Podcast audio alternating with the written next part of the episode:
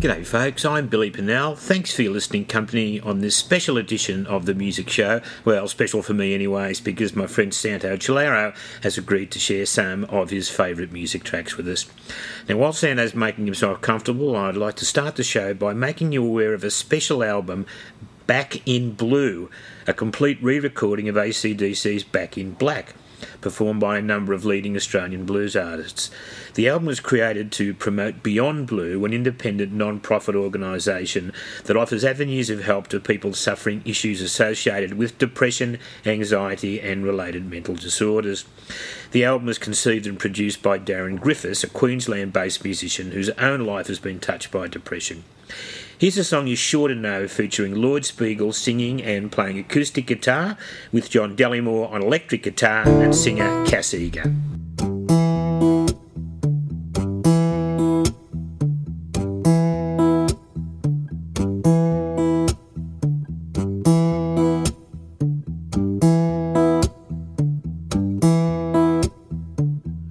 Heavy decibels are playing on my guitar. We got vibrations coming up from the floor. We're just listening to the rock that's giving too much noise. Are you deaf? You wanna hear some more? We're just talking about the future. Forget about the past. It'll always be with us. It's never gonna die. It's never gonna die. Rock and roll ain't noise pollution. Rock and roll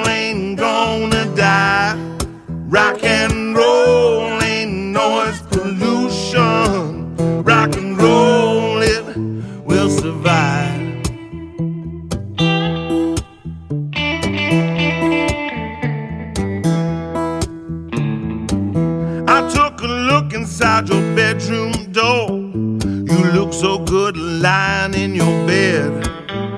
Well, I asked you if you wanted any rhythm and love. If you wanna rock and roll instead.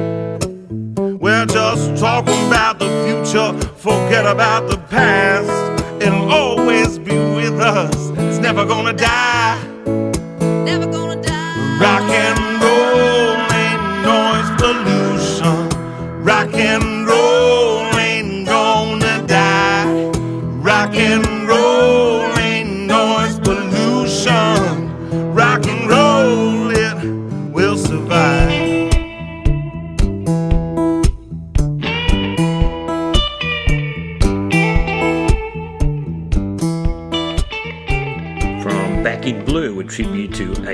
ACDC's iconic Back in Black album, we heard the first part of Rock and Roll Ain't Noise Pollution, performed by Lloyd Spiegel and friends.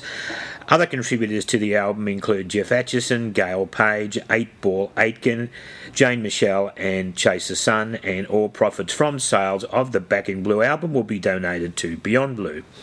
Well, folks, it's my pleasure to welcome to the music show my friend Santo Cilauro. We'll talk, yep. Okay, it's going. So it's time for Hello Bill. G'day, Bill. How are you going? Good, mate. Look, thanks for coming in. I've already mentioned that um, you're going to be a guest on the show um, today, and I'm really keen to hear uh, the stories behind some of the songs you brought in to share with us. It's a real pleasure, Bill. You, uh, what I thought I'd do is uh, when, when you said, please come in and uh, play some music, I thought, well, geez, where do I start? I, I, I, I, I'm eclectic in my music taste. I like uh, good old fashioned uh, Italian music that my parents uh, brought me up on. I like Latin music, uh, blues, jazz. Um, I, lo- I love pop music. And um, I guess maybe country music is uh, maybe not my long suit, my strong suit. Um, and um, so I thought, here's, here's, here's a little, uh, here's some parameters I can set for myself. What about my favourite solos from my favourite songs? That's a great idea because sometimes solos can give the song an individual feel, can't Yeah. they? Whether it's on any ins- instrument whatsoever. songs are, are so structured that they, they live in someone's head, and then by the time they execute it, it's it's become an exercise in discipline. These are the lyrics in my head. These are the, the these are the tunes in my head. But then there's always that space in between there where you're playing your solo, which is slightly less structured. It, it's time for you to, to, to play with the actual um, concept and the essence of uh, of the work that you have. So. Uh, I love hearing solo, and uh, I, I'm presenting them to you as solos, which is kind of weird because a solo works because you wait two thirds of the song for that solo. So it's a, it's a bit weird to hear a solo. It's like a bit, bit like going to a strip show and the strippers just come out with their clothes off. It just, but uh, but that being the case, I, I will start with. Um, I may as well start with John Lee Hooker. And I know you like John Lee Hooker. He's uh, he's one of the great blues men. Well, he had, like BB King, he, his longevity was quite extraordinary, wasn't it? And, and not so much like BB King, but John Lee Hooker had a period where his music wasn't as popular as, as it should have been. And it was really bands that came along in the late 60s that loved his music so much. Well, Heat were a good example, who recorded two albums with him, Hooker and Heat, that probably became his biggest selling albums for quite some time at that time. That was before he set up the real estate agency. The um, Did he Hooker, do that? yeah, Hooker, yeah, LJ. LJ? Hooker, yeah. Go on. And then, um, of course, later he, he repaid a lot of those musicians by recording an album called The Healer when Hmm. his career was in a much better shape. And there were many, many great acts that had been inspired by his music before they got going. I'd like to play a song on from the Healer soon. Oh, yeah, all I've got a Santana collaboration with him. But um, one of the great, one of the things I reckon about John Lee Hooker is that I really think he he had. he- He's, he plays a great part in the shape of modern rock and roll music. I think all, all the great jazz and blues men have, have play some part, but I reckon he played a very special part. And um, and also his longevity, as you said, he, he lived to who knows how long these guys live for. They, they can never seem to find their birth certificates, but he probably lived to about ninety, and he played till he was ninety. And apparently he got married to a young girl of 21 and oh, bought a house near a school. Oh, Is that right? No. didn't no, it wasn't. No, he didn't do that. But he could have. Um, here's a song he, that he recorded when he was, I guess, almost 50. So it- it's amazing how, how, how amazingly, you know, young he sounded right throughout his career. So this was in about 58. There was a quite a famous song called "I Love You, Honey," one of his great hits. This is the B B side to it called "Have You." This is the B side to it called "You've Taken My Woman." Now it's a very simple song. In fact, it's a very simple. It's a very simple solo. If we could just play it and then have a bit of a chat right. about it, oh, a couple of things about it. You know you're taking my woman just to spite somebody else. Oh yeah.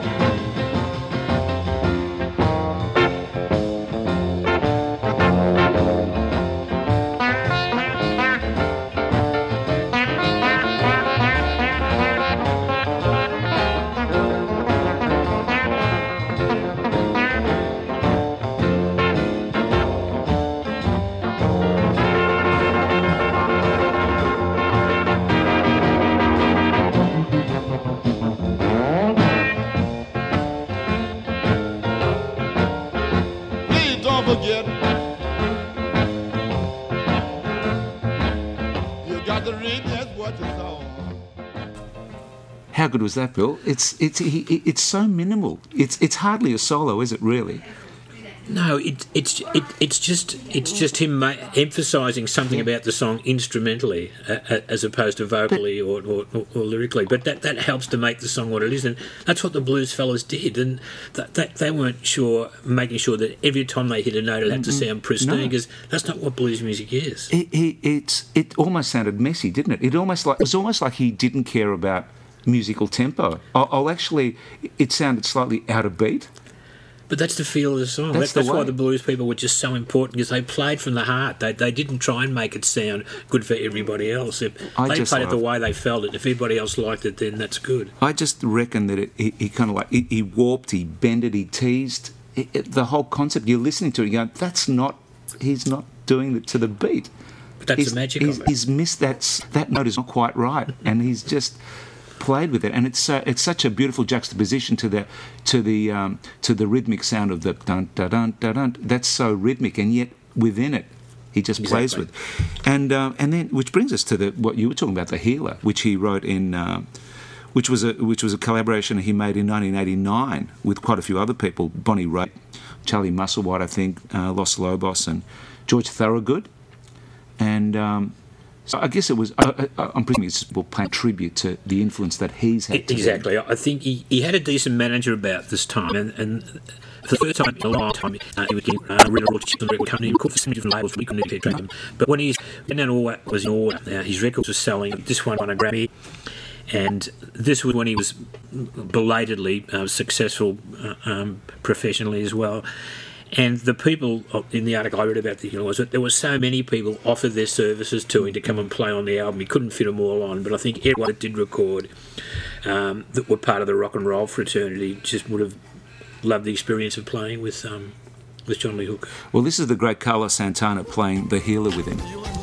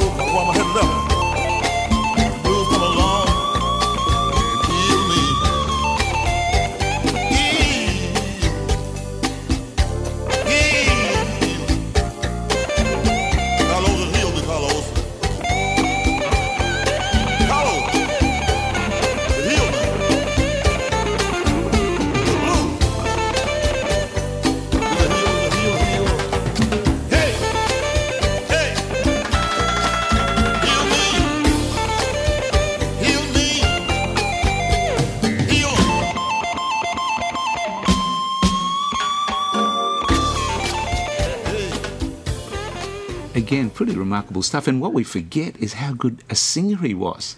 How good were the vocals there? He's a great singer. And that was when he was he was eighty. He would have been about 80. He would have been I- about I- 80 I, then. guess back then. And, and that makes these recordings so great to look back on. And like Carlos Santana had a blues band be, before the Latin rock that he pioneered became so hugely popular just before Woodstock in 1969. He had a blues band and he was playing the Fillmores Yep, with yep. um, the other blues bands that were playing there. And he would have been so, Mm. I'm, I'm sure, honoured to have played on those sessions like all the other young players were who were on the Healer with him. Well, um, uh, Black Magic Woman was of course written by Peter Green, with, Yeah, who we might hear from later on, who was Yeah. uh, who was with uh, Fleetwood Mac. That's uh, right. Playing blues music with Fleetwood Mac. Well, that was a, a clever arrangement of that song by Carlos Santana because the second part of the song was a piece by Mm-hmm. Gabor Szabo, who was a um, was a Polish jazz guitar player. Oh yeah, if his name was popular in- maybe Hungarian. Hungarian, he might have been, who was popular in America at the time, but not, not not a big star. So to, to combine a piece by Peter Green and a piece by um, Gabor Szabo was really interesting too. The great thing about the Healer then too is that it just shows that um, uh, Hooker's influence wasn't just on rock and roll and blues, but that was a that was a Latin beat, and I'm sure that a lot of Latin musicians were inspired by John, uh, by John Lee Hooker as well. So it just wasn't in the one genre. It's true, and, and when, when they were first earning money professionally, they had to play all sorts of music. Yeah. They had to sing on street corners, and well, they were, that's what a blues man was. that's right, Just he was. A street singer. Yeah, that's right. Speaking of uh, artists that have recorded well into their uh, old age, Bill, what about Ruben Gonzalez? Well, he was part of the Buena Vista social club, wasn't he? You're quite right. He was the pianist. So he, um, well, he lived uh, he lived to a ripe old age of I think 85, and he was actually still performing, uh, still performing. Well, he was performing in 2001. We saw him at the concert. I remember seeing him at the concert hall with Buena Vista Social Club here in Melbourne, and that was two years before he died at the age of 84. So Ry Cooder gave those blokes the most unexpected present you could ever give anybody. In most of them, at that time, in their seventies and eighties, They were. And they became worldwide stars, didn't they? In They a were couple of years after he put that album together. They were stars in Havana in the 40s and Yeah. 50s, well known, But not in- to the in- Western but not world. to the Western world. No. Yeah, and it was Ry Cooder who rolled up and said, "I reckon there's something in this." So, eh, just have a listen to um, to Ruben Gonzalez playing. This is it's it's it's Latin music, but uh, it feels like pop to me.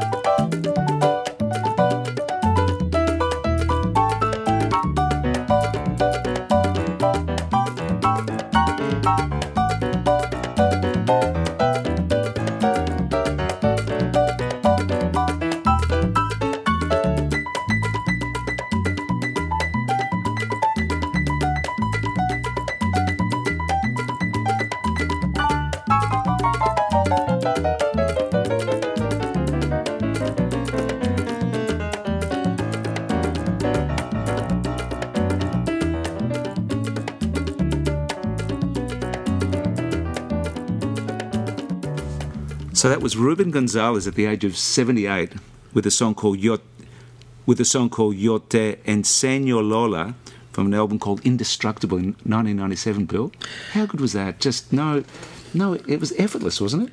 It was and so so they they would have been popular within Yes. a very small audience or uh, accessible to a very small audience Yes. in, in Havana. He was a classical player as well, so he Yeah. would play for, uh, for for for the various ballets and things like that as well. So he was a classically trained. So Ry Cooder could open up the world He for did. people like that. He did. And the beautiful part about Ruben is he played with a smile on his face. He just enjoyed the music.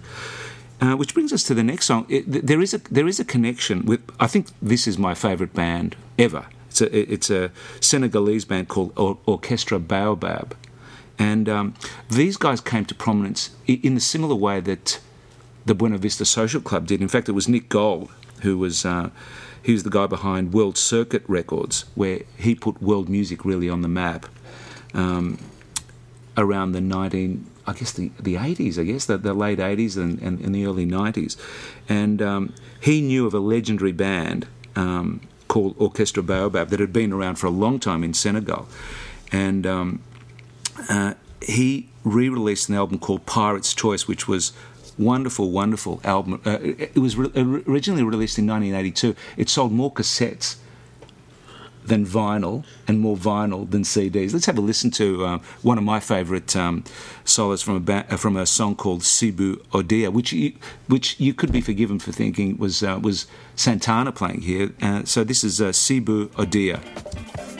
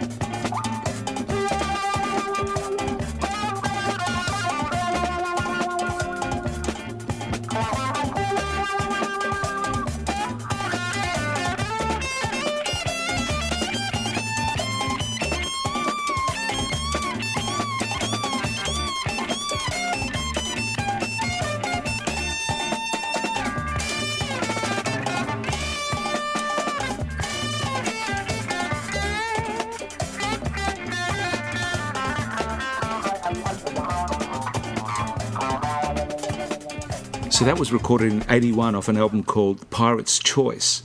And um, they've been around for a long time, Bill, uh, Orchestra Baobab, in, in different guises. But in 2002, they released Specialist in All Styles. And that was produced by Senegalese superstar Youssou N'Dour.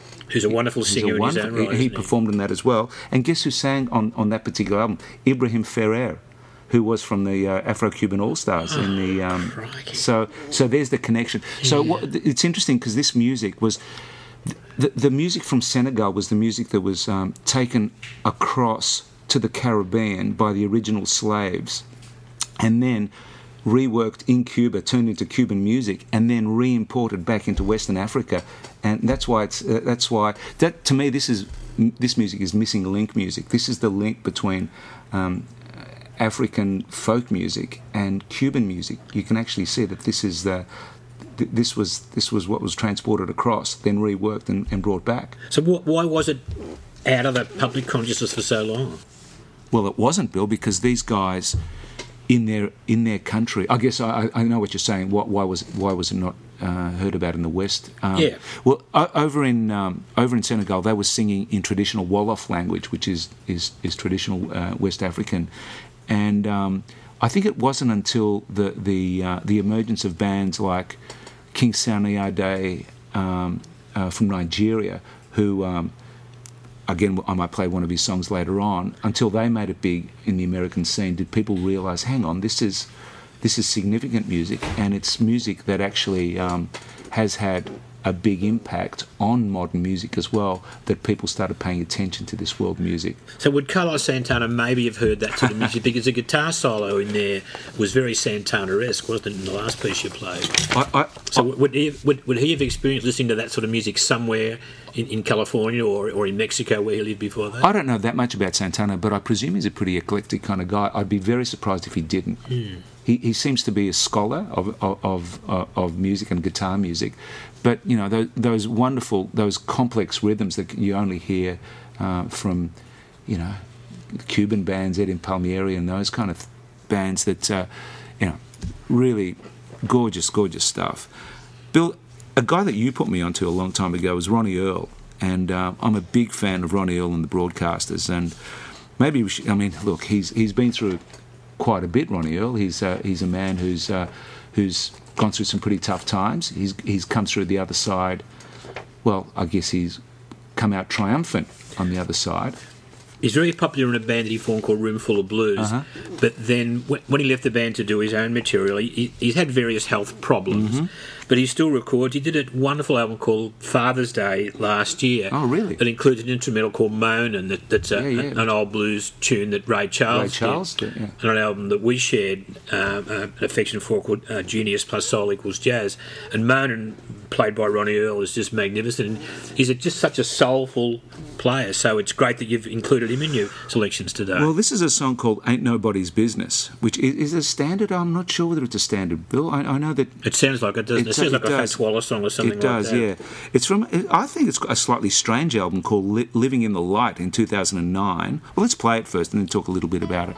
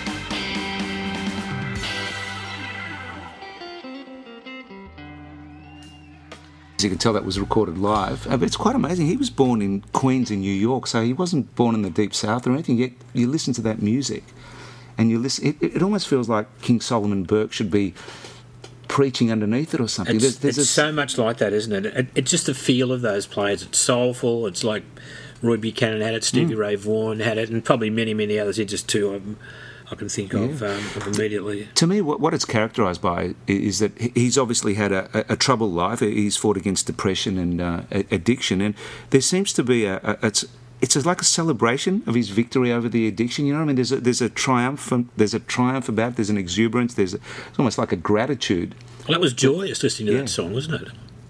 and hopefully you felt the same way. Another guy who's uh, had his problems, Bill, and I know you and I both big fans of him. He's a, a guy called Peter Green, who, I mean, what can you say about him? He he he was the founder of Fleetwood Mac, wasn't he? Really? Y- yes, he, he, guess he was. was, He, he, replaced Eric Clapton in um, in John Mayall's Blues Breakers. Oh, well, yeah, that's where he And started. he used to go and watch the band playing. Clapton didn't turn up one night. Yeah. He said to John Mayall, oh, I, I can play. And John said, all right, up you go. And he did, and he played great. Then Eric came back, Mm. and so Peter just had to wait his turn until Eric left John Mayall to form the Yardbirds. And then Peter got to play for a couple of Mm. years with John Mayall, where he met John McVie and Mick Fleetwood. Mm-hmm. And wanted to form his own band. It was called Peter Green's Fleetwood Mac for a very short time. He didn't Then like it. Didn't like the fact that his name was no, in the he band. didn't. So he used the surnames of John McVie and, and Mick Fleetwood, and the band exists to this day in a different format than it was when they were a Mm-hmm. blues band. But um, he's one of the most soulful, um, most loved guitar players of all time. And like we- talked about Carlos Santana before, who covered one of his songs. quite Mm. Here's a qu- quote from BB King. He has this is quote. He has the sweetest tone I ever heard. He was the only one who gave me the cold sweats. Well, that's really interesting because B.B. King wouldn't make too many No. statements like that, and if he did, he'd, he'd mean them. And um, Peter Green's had a tragic life because of, um, of an event that happened Yeah. towards the end of his. Or he was a, he was going to leave Fleetwood Mac anyhow, and um, towards the end of his last uh, tour with them, um, he apparently was um, with a group of people who took a lot of LSD and was- This was in Germany, wasn't In it? It was Germany, a party in in, Munich, Germany. yeah. It was a one-off thing. It was a one-off party. Well, f- for some people, they could take it till the cows came home and nothing had happened, but it, it really affected him, and it, he was brain damaged after that. But he, he survives. He survived. un- Uh, unlike Syd Barrett, you know, who, who isn't here to talk Yeah. about what happened to him anymore, and he, he still records um, uh, to this day, but um, not ever the same as he was before. all As we this said, happened. he wrote Black Magic Woman. He was he's regarded um, 38th greatest guitarist of all time in the Rolling Stones list of uh, great guitarists. Um, he was the 1996. Green was voted third best guitarist of all time in Mojo magazine. And uh, and as you said, he survived. He um, he has an uncredited appearance on Fleetwood Mac's double album Tusk. Oh, I He's actually on. that. Yeah, I never yeah, knew yeah. that. Let's have a let's have let's have a quick listen to. It. Actually, this is this is his. I guess this is when he made his solo comeback. Bill. This was in 1979 off an album called In the Skies, uh, a song called Slabo Day, which was co-written by the great Snowy White, who we might talk about just a little after we hear this magnificent solo.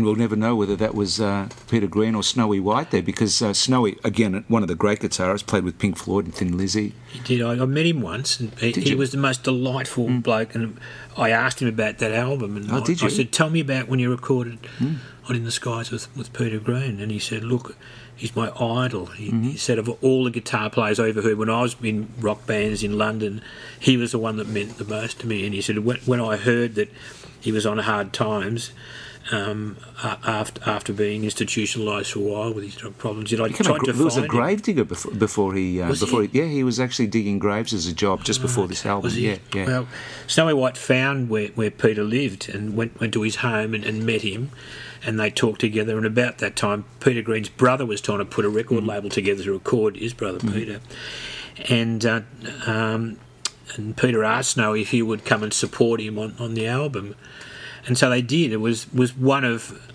he did about three or four albums after that, but they weren't as strong as, as in the skies. And and and Snowy just spoke so lovingly about Peter yeah. Green, yeah, and how much Peter Green's music meant to him.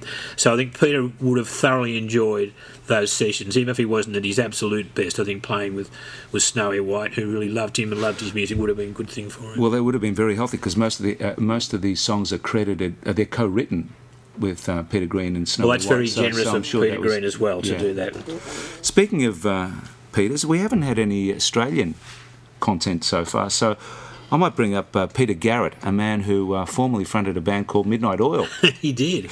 and also was on the. Uh, he was also a minister in the Labor government for, for many years. Now. Peter's one of the great men. I know you know him very well. I don't know well, but we've met many times, and I've got tremendous admiration for him as a person. He's the best guy. He's a real family man. Loves his daughters. Loves his wife very, very much. And um, I'll, I'll never forget the time uh, that he and uh, Midnight Oil came alive on the panel show we used to make on Channel Ten. This was in July in 2000. Well, let's just play. This is a, this is an acoustic version of Short Memory.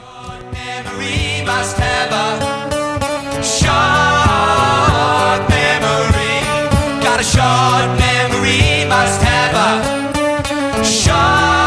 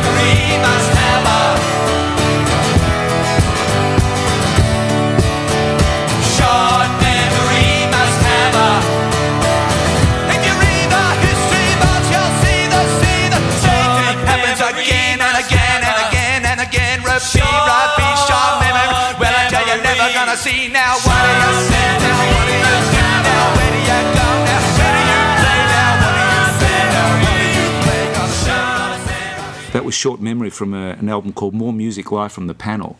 And I never forget uh, Peter. Oh, well, he wasn't playing guitar. Clearly, he was. Um, the, the other guys in the band were. Probably Martin Rotsey would have been playing the, the, the lead part on there on acoustic guitar with Rob Hirst on the drums. And I'll never forget Peter Garrett said after the show, he said, That's as nervous as I've ever been for any performance ever. Because they were playing unplugged in front of a live audience. It was live, it was going out live. And he said, There's no safety net. We just have to, we true, have to make it? sure that, that everything is perfect because there's no going back.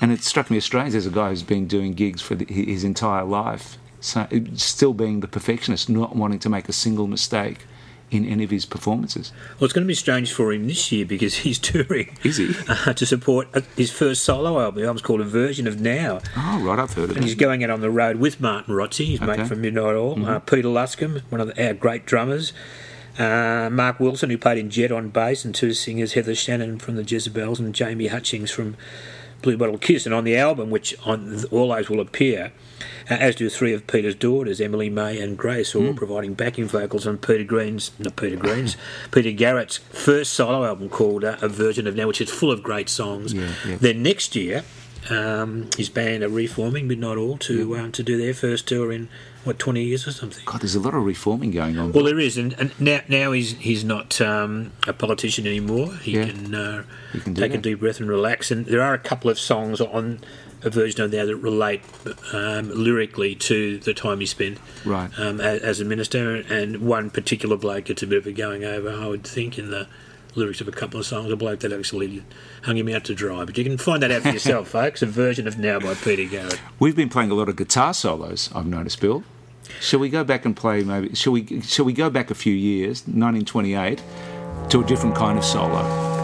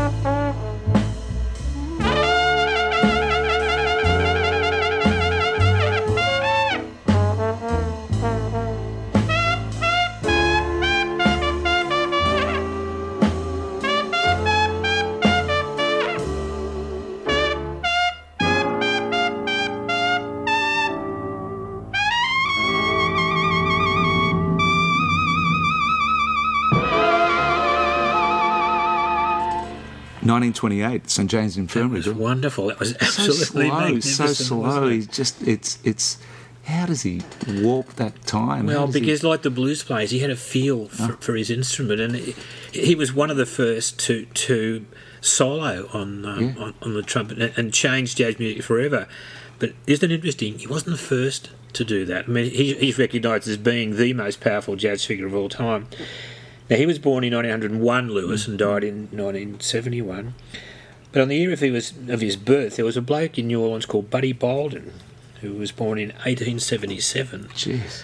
who was soloing and he was playing like no other jazz musician had ever played before. And Buddy Bolden was credited with creating a looser, more improvised version of ragtime, adding blues to it.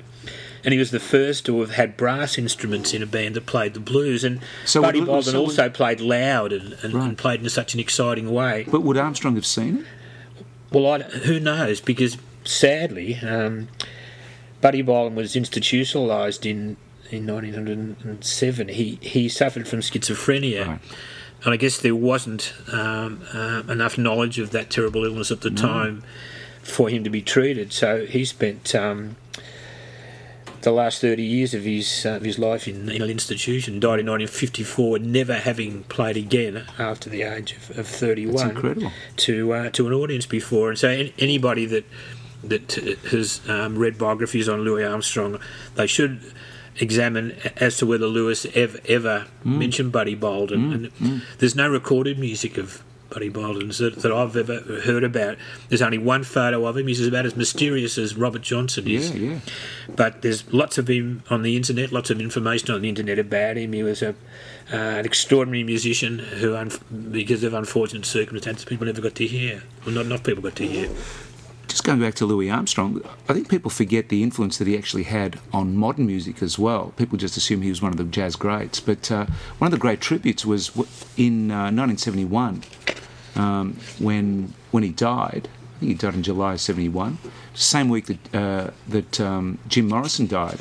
And Rolling Stone magazine, the front cover was not Jim Morrison, it was uh, Louis Armstrong, dead at the age of 84. So, so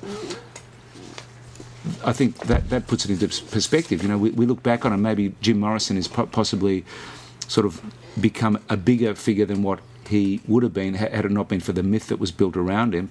Whereas at the time, in, in contemporary views, that Louis Armstrong w- was by far the more the, the, the more significant, Well, even, in- even, even in mod, even in pop music. And I think Jim would have recognised that too. Yes.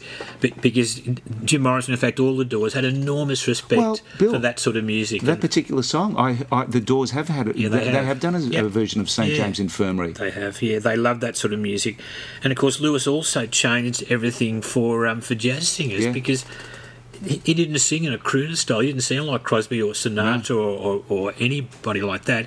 He sounded like Louis Armstrong. But he st- still was a remarkable voice. His, Oh, his version of um, "Summertime" with Ella Fitzgerald is one of the course. greats. And because he sang um, non-word vocals too, Mm. which they call scat singing, that also changed the rules, and that made it possible for people like Tom Waits and whoever else that hasn't got the, uh, Yeah.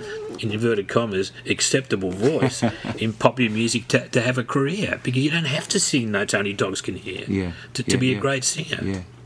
Well, let's go back to, to the, I guess the music that uh, ancestrally would have, would have uh, um, impacted on Louis Armstrong, and that is uh, mu- music from, from Western Africa. I want to go back to, I spoke about King Sunny Ade and his African beats.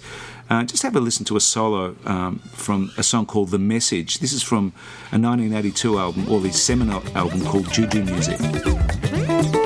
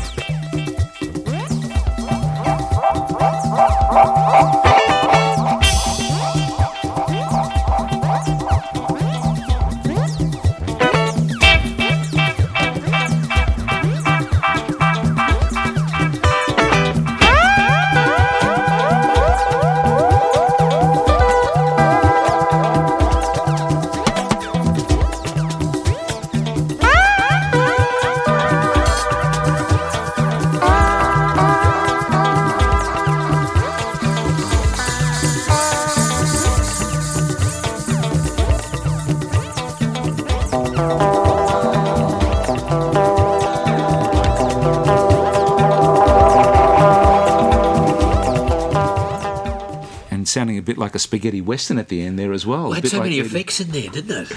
Some of the descriptions are quite amazing. Again, that was uh, that was a song called "The Message." Uh, from Juju Music in 1982. Actually, strangely, the irony about that is I, I got the same feeling when I heard Grandmaster Flash singing another song called "The Message." It's a very powerful it, song, It, wasn't fe- it? it felt like uh, I was listening to something new for the first time. New York Times described the album as the year's freshest dance music album, and then it was credited in 1990 as having launched the world beat movement in the United States. That was the start. Before then, there was no real recognition of world music. But So would they have toured there as well to oh get yeah, that sort of yeah, profile? yeah, yeah. Toured, it, toured, uh, toured a lot in France and in um, and in Europe, but uh, but King Sunny uh, was was big in the states, big in LA. I think the album was was a bit of it, it cut through. Um, about ten years before that, this is one of the most enigmatic people I reckon in rock and roll, and possibly one of the most liked. A man called Jonathan Richman, who. Uh, uh, would you call him a proto-punk band? What would you call the modern? No, I don't like putting. La- no, You can't He was just a bloke who wrote quirky songs. They were all underproduced and They were very minimal sincere- backing. they were sincere songs. but they were songs. about everyday things that maybe Courtney Barnett's writing. You're a- quite right. As we speak, Yeah. she writes songs about how it's too expensive to buy coffee Yeah. and, and, and without without any sense of irony either. It's not just, at all. And that's what he was doing like 40 odd years ago, Jonathan. That's what appealed to him so much to me because these are real songs about real situations. This half is- sung, half spoken. Half spoken. This is uh, this is the, the, the, the classic solo from the classic song Pablo Picasso, which was recorded in '72 but not released till '76. and was he or wasn't he Pablo Picasso? He wasn't, no, no, not like not like Pablo Picasso. Well, he was only five foot three, but girls could not resist the stare. Pablo Picasso never got called an asshole. Not in New York.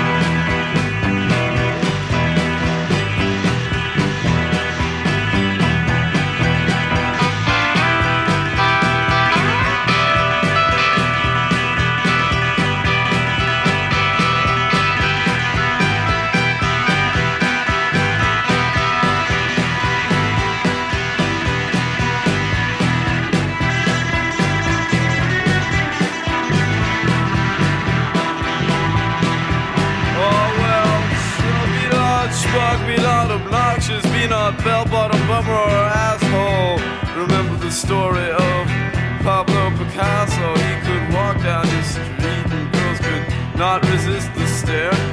Pablo Picasso was never called an asshole. Alright, this is it. So don't forget, Bill, Pablo Picasso was never called an arsehole. Not in New York. Not in New York.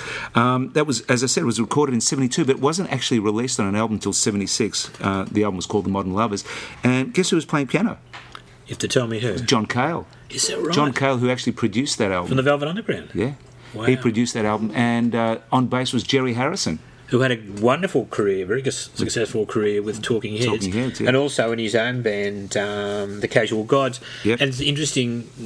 Um, I, I remember Jerry Harrison and how much I enjoyed his band because they toured Australia. They the did. Casual Gods. Well, so did, and, and, and of course, um, Jonathan Richman. We did- we saw him together. We saw him together. He, he played acoustic, just he and a drummer. it's wonderful. Fun, It wonderful. And he still performs. He still performs about three hundred times a year. He's a, he's a, he just travels and performs. He just loves it. Well, it'd be pretty small overhead for him, I guess, wouldn't it? Yes, have I a, know. a huge crew and ten Uh, semi-trailers to take his equipment. with And I can't imagine a, a worse cover version of that song than the Dave, David Bowie did a cover version of, of Pablo Picasso. We're not going to play it. It's dreadful.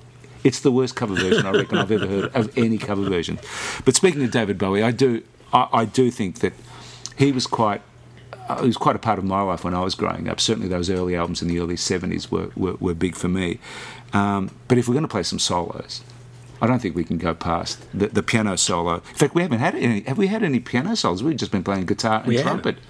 So why don't we do the uh, the the the, um, the solo that comes from Aladdin Sane, which was from the self-titled album in 1973. Um, this is Mike Garson on uh, on piano on the David Bowie song Aladdin Sane.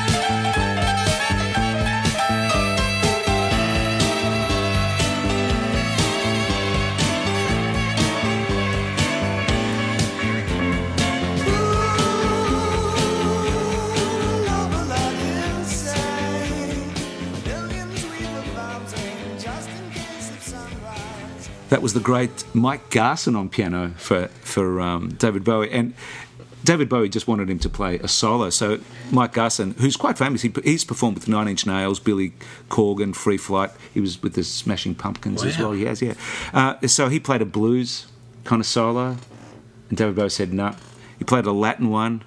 No, he said just play avant-garde. Just play. Give me that avant-garde stuff, and he did. That's fantastic. It's a great solo.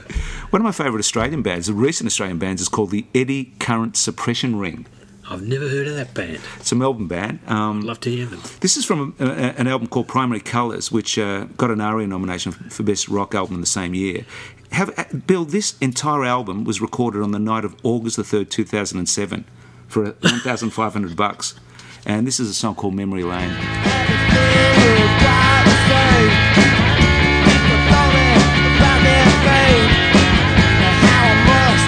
Remember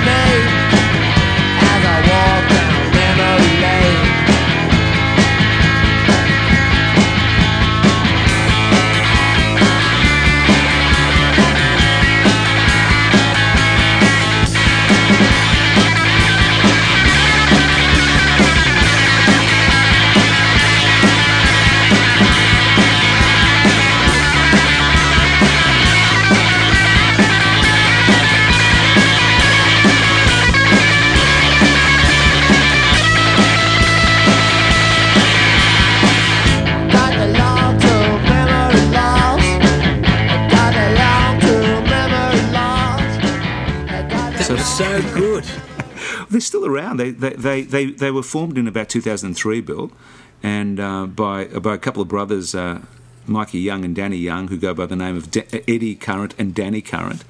And um, they're still around. They, they actually they played this year at Golden Plains at Dark and Dark Mofo down in Hobart. They're described as the world's best garage band. They sounded garage. Well, they sound, I mean, as you said, they like they- the Stooges. like the Stooges. To me, they're like the Troggs. Remind me a little bit of Radio Birdman as well. Well, I thought television too. Television, yeah, yeah. So uh, get along and see them. And I will they're, be. they're, they're very enigmatic. They hardly ever play. They're Melbourne boys. Really interesting. Um, speaking of enigmas, Dizzy Gillespie. No enigma there. He Not the a- cricketer. This, this is the jazz musician, isn't it? the jazz musician. How how exuberant was he? I, I, one of the highlights of my life. I saw him at the concert hall. He played in the I think in the nineties. He came out. He did. Uh, Lionel Hampton came out and was his Yep. vibraphonist. Uh, for, I think they were called the International Nine or something like that. They played Cuban music, and um, One of the pioneers of the bebop movement. absolutely. But my favourite music of his was his Latin music. Uh, this is a song called Mas Que Nada, which was, of course, written by Jorge Ben in um, in Brazil uh, back in oh back in the in the sixties, and it was a sig- 66, I think, wasn't it? well, it was the signature tune for Sergio Mendes in Brazil '66. Uh, this was from an album called Swing Low, Sweet Cadillac, 1967.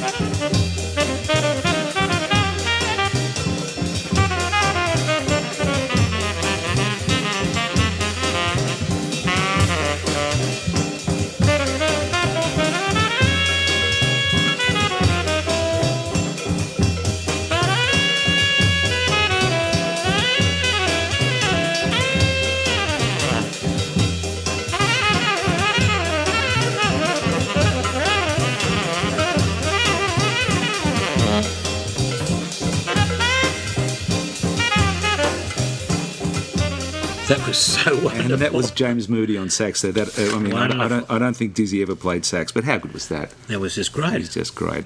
Um, one of my favourite guitarists is a guy called David Gilmour. Played with Pink Floyd for many years, Bill. He did. He He replaced did. Syd Barrett. In, He did. In his great friend. In, In fact, he did a lot of the singing, didn't he? Early on, he did a lot of the vocals for Pink Floyd. No, think. Roger Waters did, Did did a lot. Yeah, D- Dave, Yeah. David also sang, but Sang, Roger but Waters not as did. much. No, This is this is uh, one of his. I think it's his first solo album called David Gilmour in 1978. What what I love about this track is it's it's it fits in right between Animals in 77 and The Wall in 79, and you can actually see that the little bridge there. If you listen to this solo, you can actually see it's very animalesque, and it's a it's a precursor to The Wall. And, and in fact, I think. There, there was there was a he, he recorded a piece late in this uh, album session which was never used was incorporated into comfortably numb in the wall and when you listen to this song called Maha, Mihalis I think you, you can you can actually get the connection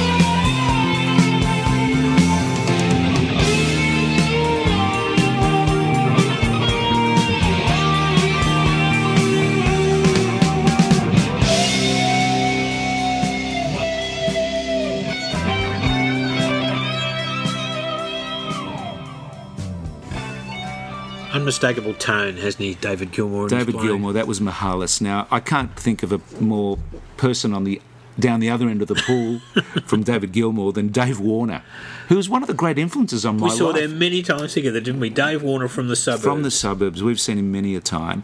He's a great man. He's a great writer. He's a very funny man. He really did influence me in my early career. See, not unlike Jonathan Richman. Not at all. Exactly. Loved it. Mental as anything. They had a great sense of humour when they wrote, and that was very much about Australia at the time. Now, um, he wasn't one of the world's great. Uh, Piano players, but he did have an That doesn't organ. matter. He did have an organ, and and uh, I want to play a solo from a from a great song called Mugs Game, which was uh, originally recorded in 1978. This is from an album called Suburbs in the 70s, which was put together in 99. So it was it was live recordings from pubs that they were playing in in Fremantle in the uh, in the late uh, in the late 70s. Uh, this is Dave from Mugs Game. Oh, don't fear men. Tesco will sing out your tale of woe.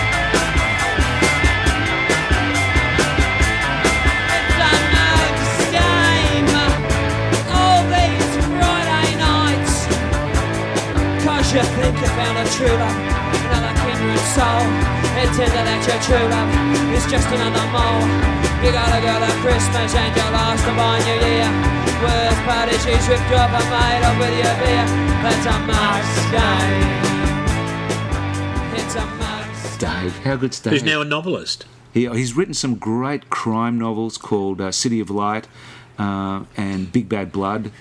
And he's also a writer. He, he writes uh, Packed to the Rafters. He writes for television That's now. great. Good on him. He's a tremendous guy. Uh, Bill, here's, here's another guy we've seen a few times at pubs in Melbourne, a guy called Charlie Musselwhite. Now, I can't think of a person who's had a better debut album than this. Stand Back. It's the Charlie Musselwhite Band. It is one of the great, great blues albums. It is. It. It's an album that I, I love. Um, to this day, I've played it. Um, it, it wouldn't go six months without me playing the album in my car from start to finish. It's Had a great band. Barry Goldberg Yeah. playing keyboards. Harvey Mandel playing. Um, Who played for. Canned Heat, the Rolling Stones, Yeah, and he John did. Mayall? yeah. he did. And um, Charlie Musselwhite, who records to this day. Well, and, and just for people who don't know, he, he's recorded with uh, Muddy Waters, Howlin' Wolf, Tom Waits, Ben Harper. INXS, he played with INXS He as did. well. And he's probably admired equally as Paul Butterfield was because they, they were whiteys that went to Chicago Yeah. and they mixed with all the black that, with, with the legit blues players there. Yeah, yeah. But the black players loved them and they they, they got them to jam with them. So he was there with Howling Wolf and Buddy Mm-hmm. Guy and and Junior Wells and all the others, and that, they embraced people like Charlie and Paul Butterfield because they had the right feel for the yeah. music. Well, when he was in Melbourne, I think he played with the Rolling Stones. oh, did. no, no, did Mick Jagger come to the Corner Hotel to play They had to with move to- Charlie out, didn't they? So Mick came in, something like that. So Charlie, play, he's, a, he's a vocalist and he also plays harmonica. This is a great uh, a solo uh, featuring. Well, it's got harmonica with um, Charlie Musselwhite, Harvey Mande- Mandel on guitar, and as you said, Barry Goldberg on the organ. Who now plays in a band called Ride with Stephen Stills. Piece. You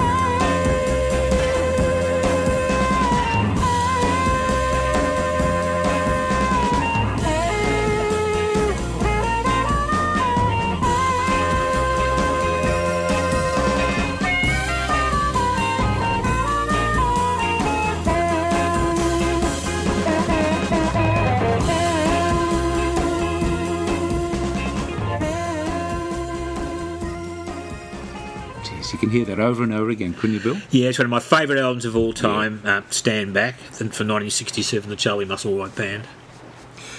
Time to go, I reckon.